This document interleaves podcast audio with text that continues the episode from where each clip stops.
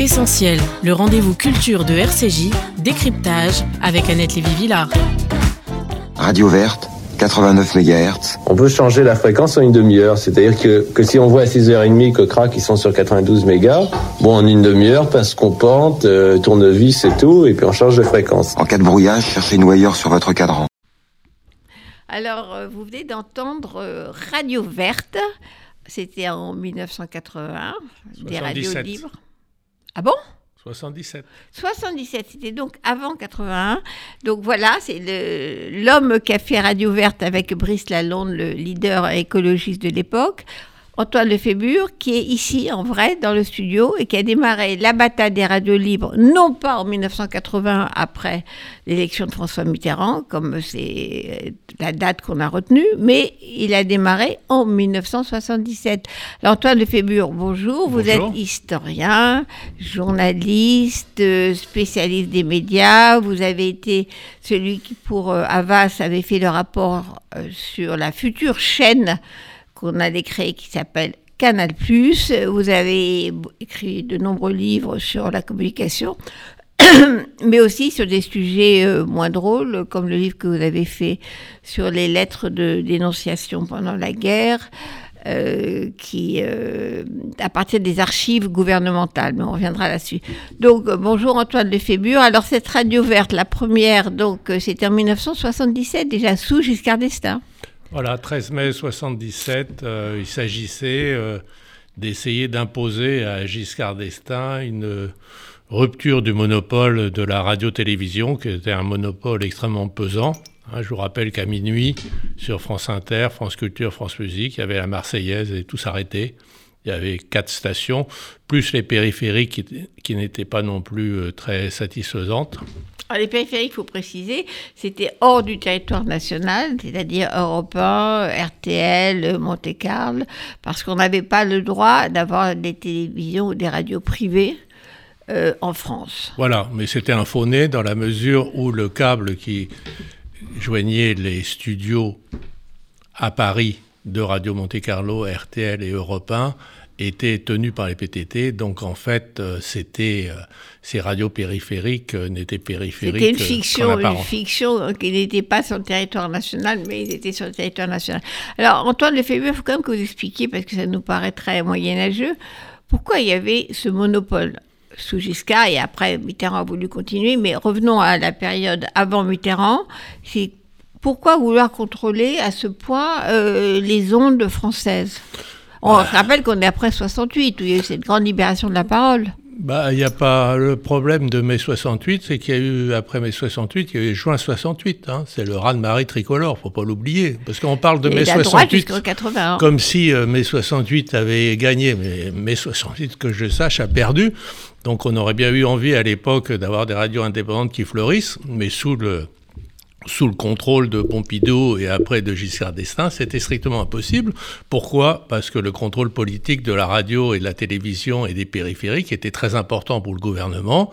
Ça lui permettait de mettre à distance toute l'opposition, notamment l'opposition de gauche de Mitterrand qui en souffrait beaucoup. Et c'était un instrument précieux de gouvernement. Alors, je rappelle pour ceux qui n'ont pas connu cette époque, les jeunes, il n'y avait pas d'Internet, il n'y avait pas d'alternative pour l'information. Il y avait la presse écrite, d'accord ? Et pour le reste, c'était effectivement un monopole de l'État qui pouvait censurer. Est-ce qu'il y avait des cas de censure ? Bah, c'était de l'autocensure. Essentiellement, il n'y avait pas besoin de censure, puisqu'il y avait un ministère de l'Information qui quasiment organisait les conférences de rédaction de la radio-télévision chaque matin. Donc, les cas de censure étaient rarissimes, puisque tout roulait dans une opacité et dans un consensus giscardien ou bien pompidolien total. De temps en temps, il y avait un journaliste qui était viré parce qu'il avait sorti une info de trop ou il avait fait une critique, mais c'était assez rare. Et ça fonctionnait très bien, en accord d'ailleurs avec les syndicats professionnels de la radio-télévision qui étaient surprotégés, surpayés, pour justement pouvoir faire ce travail, et qui faisaient des grèves uniquement corporatistes. Ben justement, on se souvient quand même de la blague avant 81 des directeurs de l'information des grandes chaînes de télévision publiques qui avaient des coups de téléphone directs de l'Élysée pour leur dire ce qu'il fallait qu'ils mettent dans leur journal. C'est-à-dire, c'est quand même une époque où il y avait une ligne directe entre le pouvoir et les journalistes. Je parle de l'audiovisuel. Pour la presse écrite, c'était autre chose. Tout à fait. Il y avait cette liaison directe et personne n'était véritablement choqué. Pas plus qu'aujourd'hui, on est choqué par le fait que Poutine contrôle entièrement le système radio-télé avec le même type d'efficacité. Oui, mais nous, on pensait quand même que la France était une démocratie, c'est pas la dictature soviétique. Hein. Non, c'était pas la dictature soviétique, mais c'était, je sais, parce que j'étais à l'époque dans ce qui était encore l'URSS et on avait fréquenté les gens de la radio-télévision soviétique. Et c'était extraordinaire le nombre de points communs qu'on trouvait avec la Maison Ronde, avec la télévision nationale, etc. C'était très, très drôle. Alors, donc, vous avez lancé donc, cette radio verte avec le chef des écologistes, Brice Lalonde à l'époque. Et comment ça s'est passé ? Vous avez décidé d'émettre clandestinement. Déjà, on est en 1977, je rappelle. On a commencé. Moi, j'ai toujours été passionné par cette histoire de radio. Je voulais vraiment faire des radios indépendantes en France. Tout le monde nous a dit que ça ne marcherait jamais, qu'on n'y arriverait jamais. Donc, on a commencé par faire une revue qui s'appelait Interférence pour essayer de rassembler les forces des gens intéressés par cette idée qui paraissait saugrenue. Et on s'est constitué une petite équipe et on a commencé à faire des émissions de radio pirates, comme il y en a toujours eu depuis les débuts de la radio. Pirates parce que illégales. Pirates parce que illégales, en ondes moyennes, en modulation de fréquence, etc. Et personne ne s'intéressait à nos histoires, à part la police qui nous piquait notre émetteur. Alors moi, je vais juste faire encore un petit flashback, parce que je vous ai connu en 68 à Nanterre. Donc, en mai 68, vous aviez votre petit transistor et vous alliez capter, pirater, pas pirater, mais capter, écouter les fréquences de la police et pouviez indiquer aux manifestants dans les rues où se trouvaient les cartes de CRS, quelle était l'organisation des forces de l'ordre, etc. C'était déjà très précurseur. Oui, c'était précurseur parce que dès 10-12 ans, je me suis passionné pour la radio. Mon grand-père m'avait donné un récepteur onde courte, j'attrapais Radio Pékin, je trouvais ça formidable. Je ne savais pas que l'émetteur était en Albanie, donc la performance était moindre que ce que j'imaginais. Et puis, par exemple, au Palais des Découvertes, il y avait un radio amateur qui, avec son poste de radio, communiquait dans le monde entier avec des gens. Et ça me paraissait superbe. Après, quand est arrivé 68, j'ai essayé de mettre cette compétence au service, effectivement, des bagarres. Post-68, et notamment avec les maoïstes, on est devenu une espèce de NSA du mouvement d'extrême gauche, très surveillé par la police, qui finalement ne nous a jamais vraiment embêtés, parce que s'ils nous avaient arrêtés, il aurait fallu expliquer ce qu'on faisait, et ça aurait multiplié les risques que d'autres fassent pareil. D'autres, c'est votre exemple. Voilà, c'est pour ça qu'on a eu la paix. Alors moi, donc, je rappelle, je suis avec Antoine Lefébure, que j'ai connu en mai 68, et qui est devenu historien, mais aussi spécialiste des médias. Vous avez été engagé par Havas pour, justement, diriger les nouvelles technologies, la recherche des nouvelles technologies par Havas, la grande boîte de publicité. Et donc, vous avez toujours été passionné par ces expérimentations technologiques. Donc, maintenant arrive 1980, François Mitterrand est élu, il est socialiste, la droite... Peut-être un peu avant, pour revenir tout de même sur cette époque giscardienne, comme les émissions qu'on faisait n'avait aucun succès à cause de la police, on a pensé intéressant en 77 de s'allier aux écologistes qui venaient de prendre 10% aux élections, qui représentent une vraie force électorale. Donc on est venu proposer la botte à Lalonde qui nous a dit « Ok, je soutiens votre mouvement, mais votre radio devra s'appeler Radio verte ». Mais pas une seule, que ça soit le mouvement des radios vertes. On a dit d'accord, on a fait la première émission, mais ce qu'on ne savait pas, c'est qu'en 77, on s'est dit, ou bien on va libérer les ondes, et Giscard va céder, ou bien on va tous être raflés, on va aller un peu en prison, et puis voilà. Ce qu'on ne savait pas. Ils n'avaient pas encore mis des gens en prison pour les émissions clandestines. Bien sûr, ils ont mis des gens en prison entre 60... Et la bagarre a duré 4 ans, c'est-à-dire de 77 à 81... On s'est battu comme des chiens avec des arrestations, des saisies. Et une vraie répression. Et hein. du brouillage, on s'est dit jamais. Alors voilà, le brouillage, il faut que vous expliquiez aux auditeurs qu'est-ce que c'était le brouillage ou monopole de l'État. C'est-à-dire l'État qui empêche les gens de diffuser. Comment ça marche ? Exactement comme en 1940, les Allemands brouillaient Radio Londres pour qu'on ne soit pas entendu. Et TDF, l'organisme technique d'État, se mettaient sur nos fréquences et envoyaient un sifflement. Ils envoyaient un sifflement, après ils envoyaient des programmes de France Inter. Alors on a contacté les gens des programmes de France Inter qui ont protesté en disant « Nous on fait des programmes, on ne fait pas des programmes pour brouiller. » Donc parce que c'était effectivement plus discret de brouiller qu'un programme. Donc ils brouillaient avec une modulation de fréquence à 100 MHz et qui faisait qu'on n'entendait pas. Il y avait des gens qui nous disaient « Mais vos radios libres, c'est de la foutaise parce qu'on ne les entend pas. » Mais non, on est brouillés. Ils n'ont jamais reconnu d'ailleurs officiellement que ce brouillage existait. Là, on est avant 81. On est avant 81. Alors, comme on en avait marre d'être opprimés, on a vu Donc, 4 ans de bagarre, c'est la guerre 14-18, c'était affreux. En plus, on n'avait pas d'argent, personne ne nous aidait, personne n'y croyait. On a été voir Bleustein Blanchet qui nous a dit « C'est formidable, vos histoires, mais si je vous donne un sou, je vais avoir un contrôle fiscal, etc. » Donc, c'était la terreur. Et Giscard était terrifié. Je pense que si Giscard avait autorisé les radios libres avant sa réélection, où il avait donné le droit de vote à 18 ans, il serait passé. Mais il s'est pourquoi ?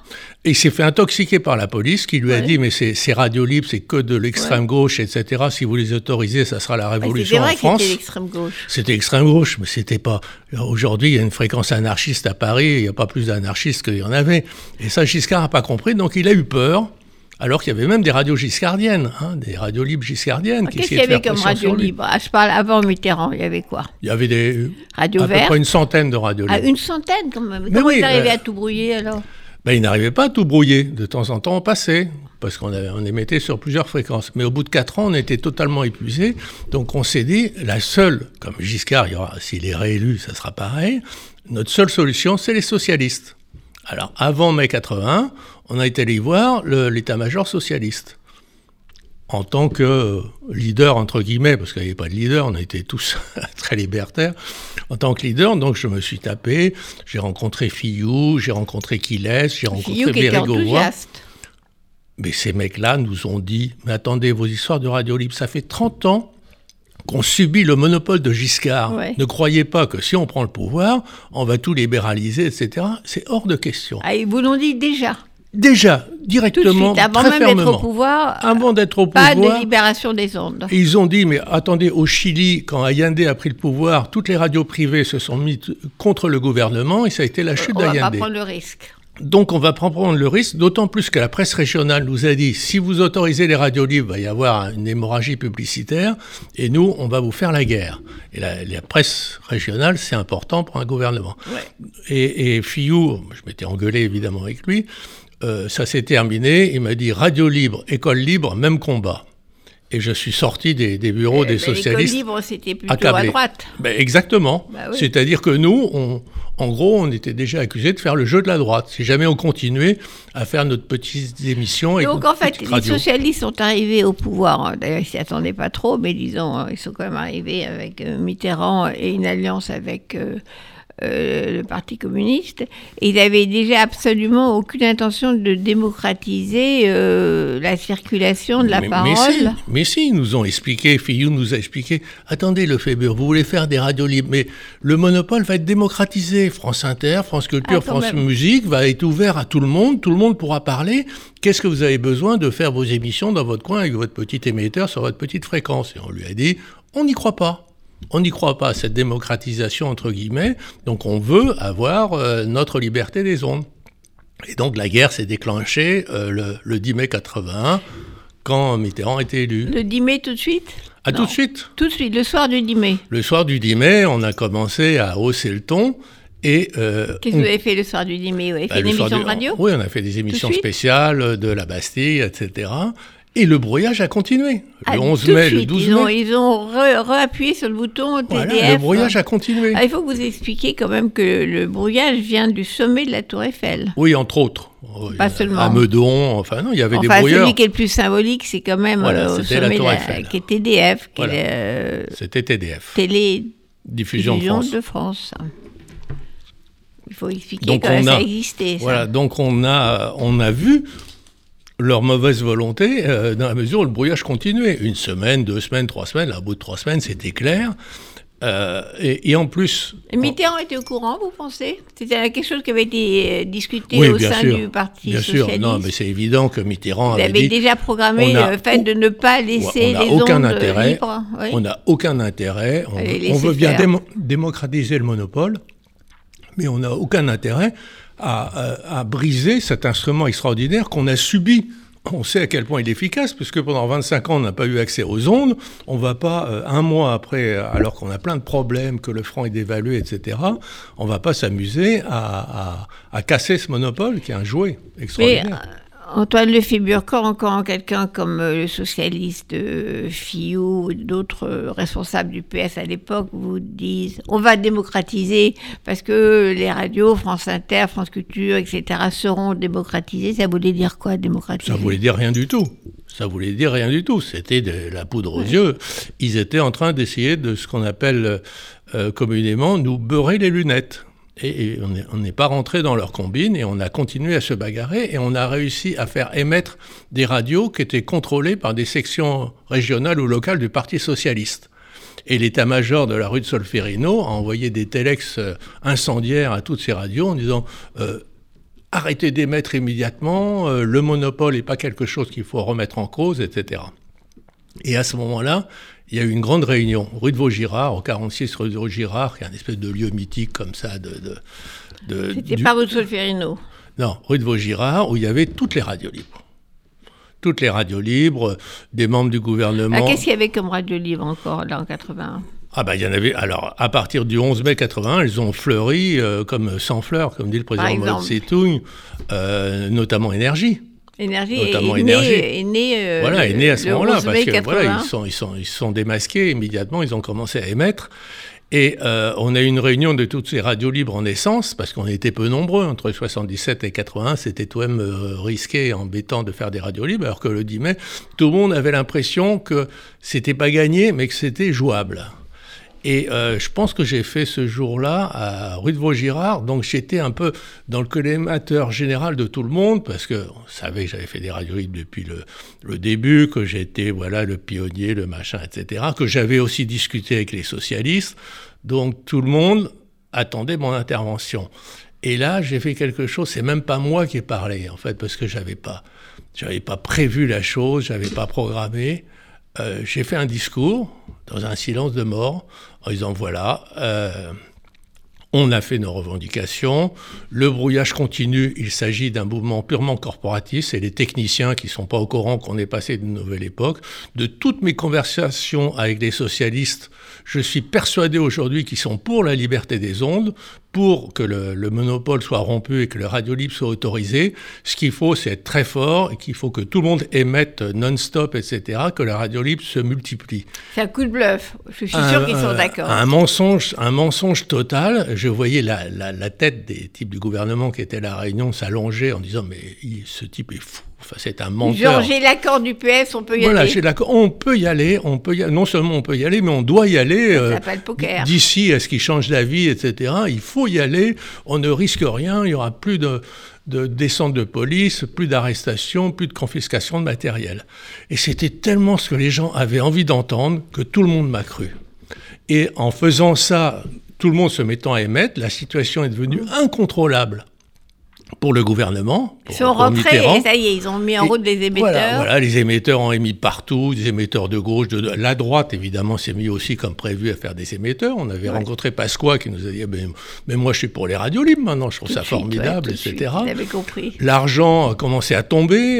C'est vrai ? L'argent des publicitaires, etc., des gens qui avaient envie de faire du business.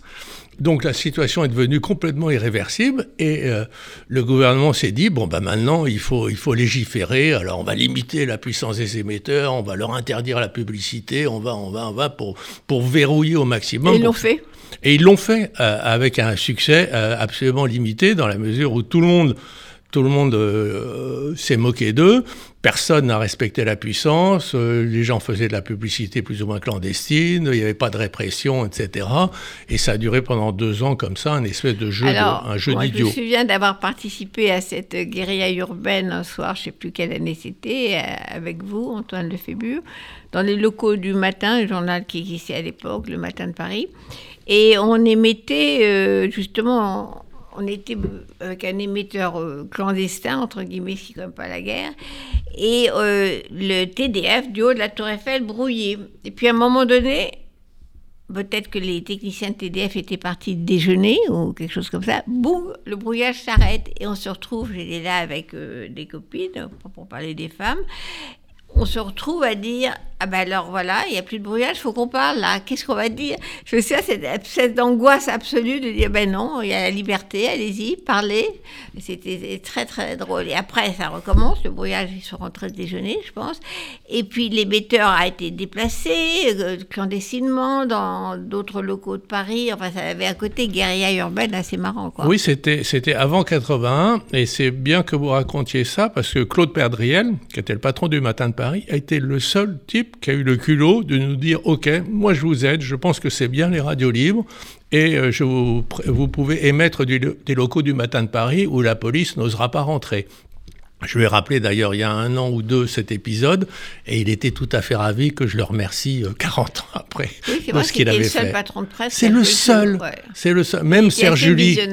Serge July, en 80, je lui ai proposé de faire Radio Libération. On va émettre des locaux de Libé. En plus, vous étiez journaliste. La police ne viendra pas. Ouais. Et Serge July a contacté les gens du PS en 80 et m'a dit « Écoute Antoine, c'est pas le moment, tu sais le monopole, ça a tout même des avantages, etc. » Donc... il n'a pas fait Radio Libération à ce moment-là. Il l'a fait après, mais il ne l'a pas fait à ce moment-là. Et j'étais déçu parce que je voyais bien ma petite Radio Libération dans les locaux. Alors, quand est-ce que se situe le tournant ? Quand est-ce que finalement, ça y est, ça a été régularisé ? Le tournant, c'est à ce moment-là. C'est à partir de le tournant, c'est à partir du moment où on a rendu la situation irréversible. Après, ça a été plus qu'un problème de place sur les fréquences, d'autorisation de la publicité. Et là où le gouvernement a été idiot, c'est qu'au lieu de limiter la publicité sur les radios libres, il est passé de l'interdiction totale à l'autorisation de tout.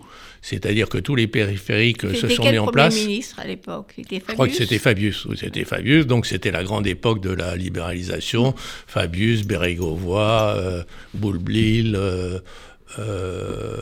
toute cette bande-là. C'était pas l'idéologie très très coincée du programme commun socialiste qui avait commencé à évoluer. Là. Non, ça avait sérieusement évolué. Et alors, ça a évolué tellement qu'après, moi j'étais effectivement à Havas où je dirigeais le développement, on a pu monter Canal+. Grâce à Rousselet, dans cette même ambiance de libéralisation. Et derrière... Canal+, c'était donc la première chaîne non publique autorisée. Voilà, elle était non publique. Elle était autorisée parce qu'elle était sans publicité, ce qui était extraordinaire, parce que moi, j'étais dans le premier groupe publicitaire de France et on montait une télévision sans publicité. Ce qui, effectivement, rendait foudrage, d'ailleurs, les gens de la boîte... Les gens d'Havas qui considéraient Canal+ comme l'idée la plus idiote. Et pourquoi est-ce que soudainement François Mitterrand trouvait ça une bonne idée ? Parce que c'était son ami Rousselet qui faisait ça. Non, on arrivait 85, 86, c'était les élections de 87. Il dit mais finalement le monopole, si j'ai tout de même de bonnes chances de perdre les élections, autant installer des radios privées, des télévisions privées de manière à pouvoir garder la main. Au cas où. Donc il avait un plan B au cas où il aurait perdu. Voilà, c'était pas quelque chose de très machiavélique. C'était basique, ouais. Il y a eu la cohabitation, ça lui a pas beaucoup servi, mais ça explique tout d'un coup le fait qu'il ait autorisé la publicité sur les radios libres, mais il l'a autorisé tellement que du coup, la plupart des radios indépendantes sont devenues purement commerciales, et les radios qui avaient quelque chose à raconter ont été difficilement... ont existé difficilement, ont été balayés pour la plupart. Ouais.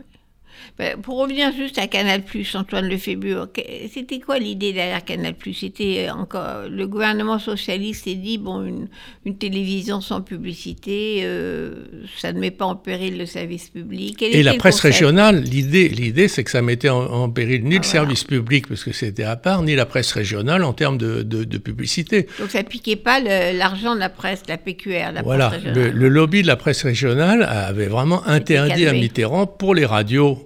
Avec un succès, et après pour les télévisions privées. Ils avaient parfaitement compris qu'ils n'étaient pas adaptés à cette nouvelle époque et que ça serait une perte publicitaire extraordinaire. Est-ce que ce n'était pas aussi, Antoine Lefébure, parce qu'en principe, il n'y avait pas de politique, c'est-à-dire qu'ils ont dit, bon, une chaîne Canal+, cinéma, sport...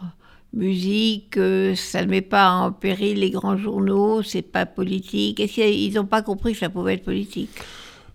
Ils n'ont pas compris que ça pouvait être politique, et c'est vrai qu'au départ, je me rappelle, les Lescure, par exemple, n'avaient pas du tout envie de faire de l'actu. Et moi, je lui ai dit, mais enfin, les gens sont abonnés à Canal+, ils regardent Canal+, il y a un cataclysme mondial, et ils ne sont pas au courant. Donc il faut, et j'ai rajouté au dernier moment sur les plans du studio de Canal+, un petit module information, de manière à ce qu'il y ait un petit fil d'actualité, quelques journalistes, une mini micro-rédaction, c'était tout petit, mais qui est tout même ça. Ouais. Et ça plaisait pas à Lescure. Par contre, Rousselet trouvait ça important. Et d'ailleurs, pour diriger l'info, à un moment, il a pensé, je me rappelle, il voulait que ça soit El Kabache qui dirige l'info. Alors nous, on s'est tous arraché les cheveux, et Rousselet nous a dit « mais vous êtes des débiles ». El Kabache qui avait été poussé dehors avec l'arrivée de François Mitterrand, qui était quand même le grand patron de l'information sur la chaîne. Nous, on a poussé des grands cris, et Rousselet a dit « mais vous êtes des débiles, c'est du judo, vous comprenez pas, je prends une force opposée, je la retourne vers moi, etc. » Il était très fort. Et il n'y a pas eu d'El Kabache, je pense que c'est lui qui n'a pas voulu, ou Rousselet lui a pas proposé. Je n'ai pas les dessous de l'affaire. Donc il y a eu de l'information sur Canal. Il y a eu de l'information sur Canal, il y a eu de l'information aussi sur les radios libres. Nous, on avait passé, par exemple, un accord Radio Verte avec NRJ, qui était la radio qui me paraissait la plus prometteuse. On avait passé un accord pour partager l'antenne, parce que ça nous paraissait la meilleure manière d'avoir une audience. En fait, les gens de NRJ sont venus voir le Parti socialiste, même pas le gouvernement, et aussi Filloux, en disant « mais nous, on ne veut pas partager l'antenne avec Radio Verte, nous, on est complètement apolitique, Radio Verte tout de même, ils sont proches des écolos, ils ne sont pas forcément proches du gouvernement, etc. Donc il faut nous les virer ».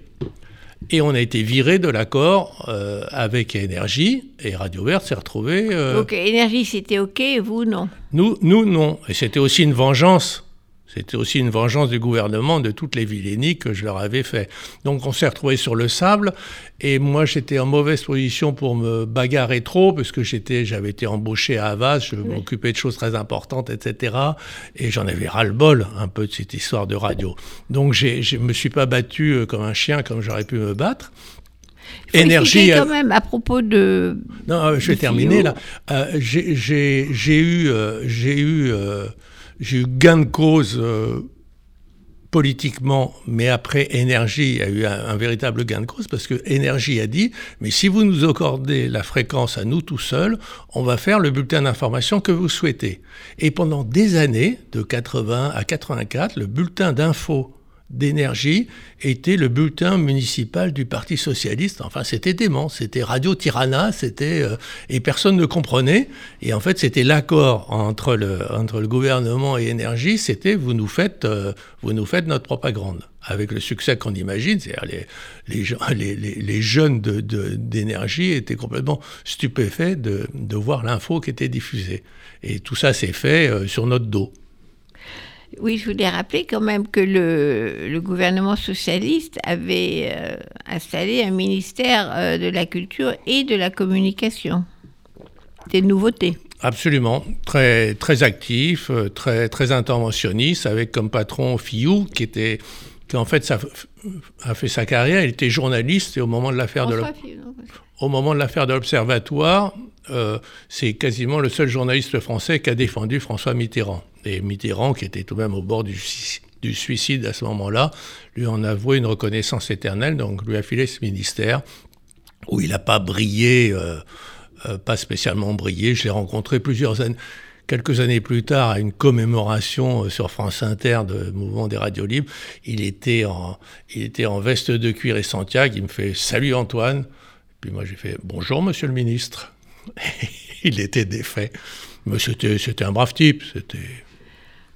Alors, qu'est-ce qui se passe ensuite ? Donc, Antoine Lefébure, vous lâchez un peu les radios parce que vous êtes à Havas et vous vous occupez à l'époque de ce rapport sur Canal pour lancer Canal+. Mais qu'est-ce qui se passe avec toutes ces radios ? À quel moment ça s'est réorganisé, reconstruit, remis en route ? Moi, ma position, c'était...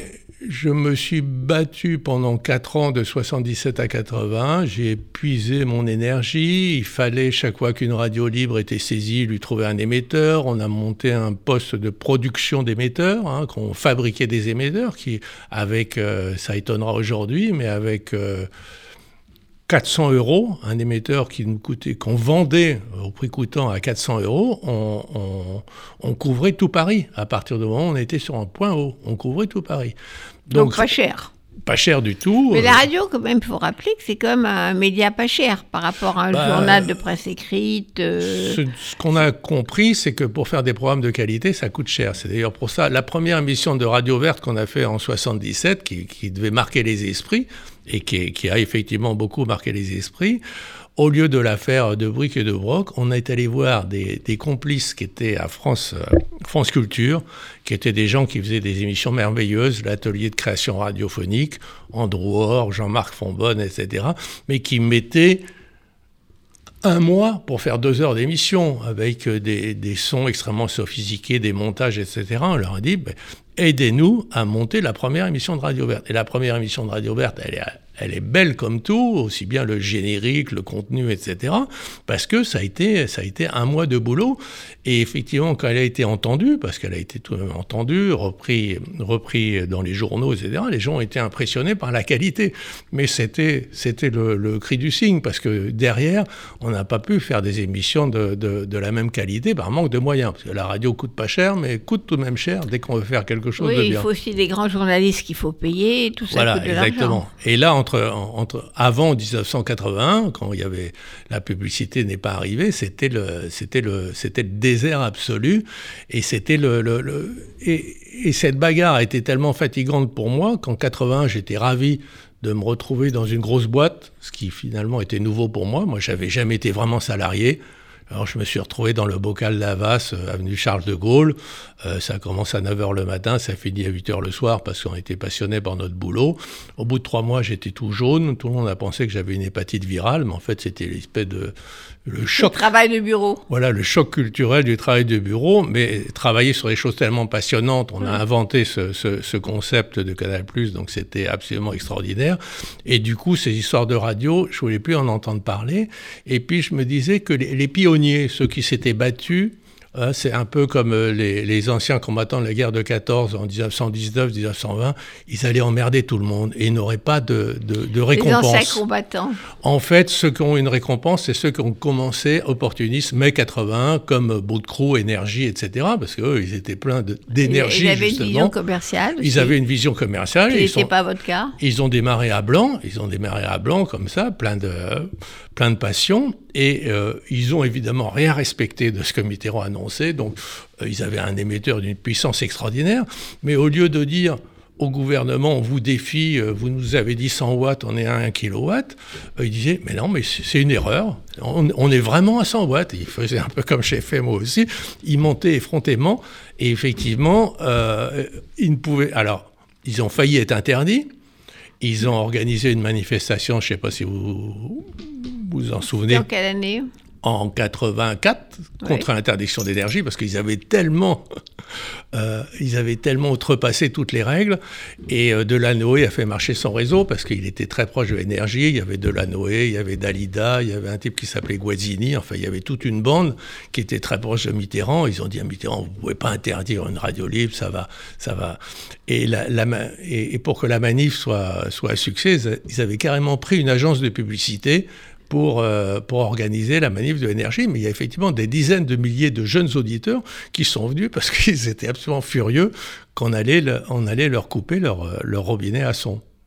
Alors, quand est-ce que la paix est revenue après cette bataille pour libérer les ondes, cette guérilla urbaine dont nous racontait les grandes bagarres, les grandes batailles, c'est assez drôle. Maintenant, à un moment donné, tout ça est rentré dans l'ordre. Quand ? Petit à petit, c'est-à-dire que les radios associatives non commerciales se sont retrouvées dans un état de misère absolue, avec des programmes en général assez indigents, sauf quand ils avaient un véritable ancrage local. Les petites radios commerciales se sont fait manger par les grandes radios commerciales, qui elles-mêmes se sont fait manger par les réseaux, c'est-à-dire qu'il y a eu l'autorisation de réseaux, donc ça quelque chose que... Nous, on avait vu le truc dès 81, l'association pour la libération des ondes, qu'on avait fondée, où il y avait Deleuze, Guattari, Foucault, etc. Enfin, tous les intellectuels de l'époque. Voilà, on avait vraiment des gens de qualité. On disait il faut limiter la publicité pour éviter la dérive commerciale, et il faut interdire le réseau, sinon c'est les plus puissants qui vont triompher. Et c'est deux choses sur lesquelles on n'a pas été suivis, pour les raisons politiques que je vous ai expliquées. Maintenant, on saute directement à aujourd'hui. Comment quand vous regardez la bande FM, les radios, etc., est-ce que vous êtes content, fier d'avoir lancé cette bataille ? Quel effet ça vous fait maintenant, aujourd'hui ? Moi, je suis très content, parce qu'effectivement, c'est vrai qu'il y a une dérive commerciale qui aurait pu être évitée. Bon, mais ça, c'est une dérive généralisée partout, donc c'est pas spécifique aux radios libres. Mais le fait qu'il y ait des radios basques au Pays Basque, qu'il y ait une fréquence anarchiste à Paris, qu'il y ait des radios bretonnes, qu'il y ait des radios dans des coins paumés qui jouent un rôle local, qui font travailler des gens, ces radios libres ont formé un nombre d'animateurs de radios et de télé absolument incroyable. Il y a des gens comme ça qui viennent me voir en disant « Ah, c'est grâce à vous, j'ai monté ma première radio ». Des gens qui aujourd'hui sont des grands de la radio-télévision. Ils ont démarré par une radio avec l'émetteur qui était au-dessus de la salle de bain, etc.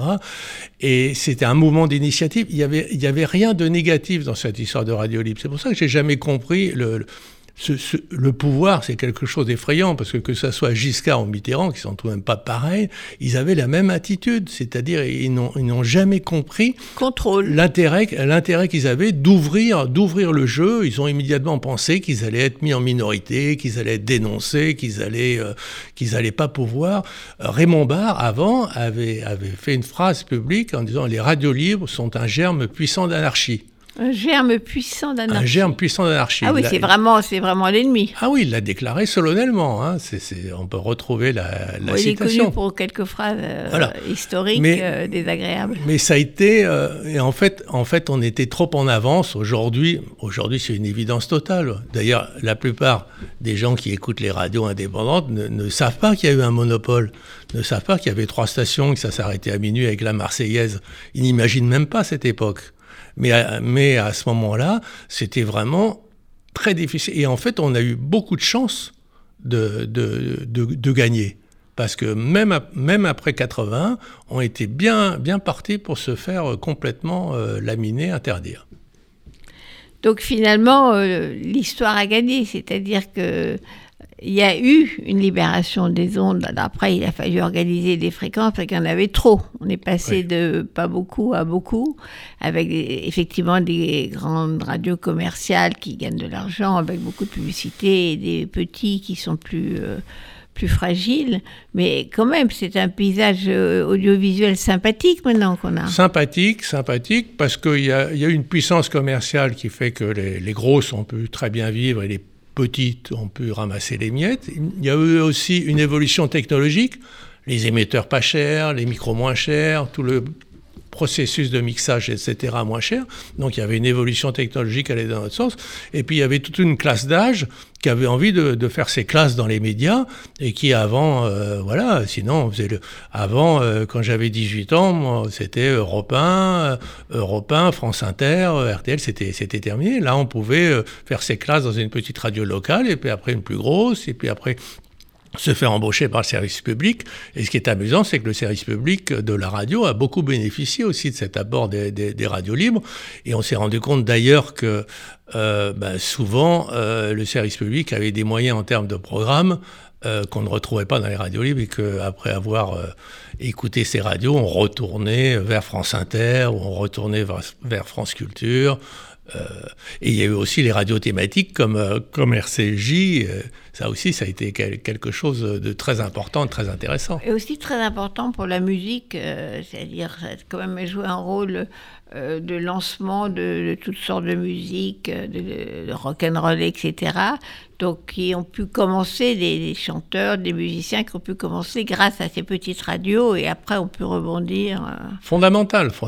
Quand j'avais 15 ans, les radios, on écoutait de la pop musique, c'était justement les radios pirates anglaises, Radio Caroline, ça nous faisait rêver. Sur un bateau ? Voilà, ils avaient leurs émetteurs sur un bateau, ils émettaient vers l'Angleterre, et faisaient des... Un bateau n'étant pas en France. Voilà, ni en France et en Angleterre. Pas dans l'espace maritime français. Voilà, dans l'espace maritime international. Dans la mer. Ils arrosaient toute l'Angleterre, on arrivait à les capter en France avec un peu de fil de fer, on arrivait à les capter assez bien, et c'était un modèle pour nous, quoi. Ces radios corsaires, ça a été véritablement l'exemple qui nous enthousiasmait. Surtout pour pop rock, toute la musique anglaise. Les programmes étaient extraordinaires. Faut pas oublier que même les disques, ils étaient très difficiles à trouver. Fallait aller sur les Champs-Élysées, l'importateur, on payait à prix d'or les premiers 45 tours des Beatles et des Rolling Stones. Alors, Antoine Lefébure, je vais rappeler qui vous êtes, à part le guérillero des ondes. Vous êtes historien, vous avez publié donc ce livre très, très important qui était les...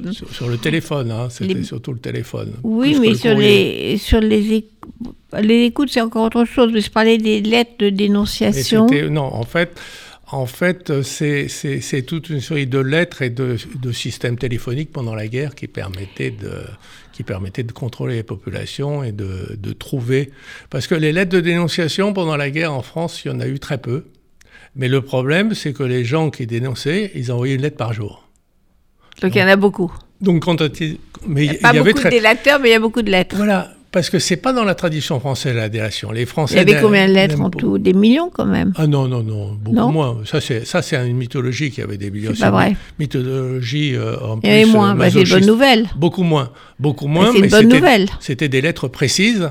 Et c'était des lettres qui faisaient des gros dégâts. Pour dénoncer monsieur machin, madame machin. Et c'était ça dénonçait plutôt les juifs ou toutes sortes ? La plupart des gens se dénonçaient eux-mêmes. C'est-à-dire qu'il y avait un contrôle postal. Tout le courrier était ouvert. Donc les gens envoyaient des informations dans le courrier, faisant confiance à la poste. Comme le courrier était ouvert, les services de police ramassaient les informations intéressantes dans ce courrier, et après les gens se retrouvaient, aux résistants, aux juifs, etc., raflés, et disaient « c'est ma concierge qui m'a dénoncé, c'est mon voisin ». Mais non, ils s'étaient dénoncés eux-mêmes, ils avaient écrit à leur oncle en disant « va là, viens chez nous », etc.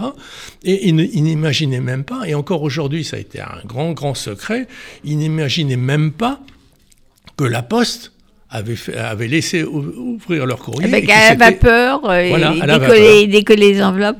Mais alors, la bonne nouvelle dans ce que vous dites, dans le livre, ça s'appelle « Les conversations secrètes des Français sous l'occupation », qui est paru chez Plon.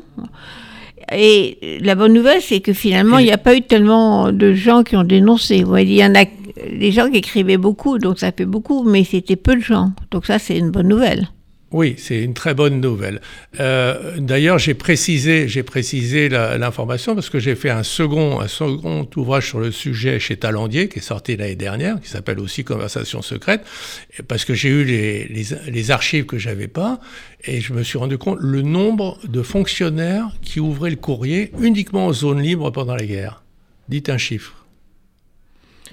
Donc de fonctionnaires uniquement en zone libre, c'est-à-dire le sud de la France. En zone libre, voilà, qui ouvrait le courrier. 1000 5000. 5000 5000, c'est-à-dire à peu près tout le courrier qui avait l'air d'être intéressant était ouvert. Tout le courrier de la zone libre. Bah écoutez, merci Antoine Lefébure. Merci. Maintenant, votre prochain livre s'appelle « Histoire du secret d'État ». C'est toujours, effectivement, vous êtes passionné par ce fonctionnement de l'État. Qui effectivement contrôle, protège, ment, et finalement fonctionne de façon démocratique. À la fin, il y a un happy end quand même. Oui. Et pour terminer sur les radios libres, il y a cette espèce de hymne d'amour à la libération des ondes qui s'appelle Radio Mon Amour. Fait par Jean-Louis Bessis, qui était l'avocat de... Oui, alors avec une signature aussi qui s'appelle Sweet Memories, qui serait le pseudonyme de Jean-Jacques Goldman.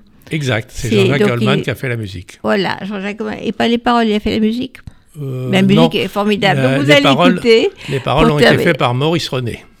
Voilà, cette donc hymne aux radios libres qui est absolument génial. Alors la qualité moyenne comme tous, bon, c'est pas un enregistrement extrêmement professionnel, mais c'est absolument formidable. Donc Antoine Lefébure, on termine sur cette chanson Radio Mon Amour, et merci encore d'être venu nous parler de cette bataille gagnée pour les radios libres.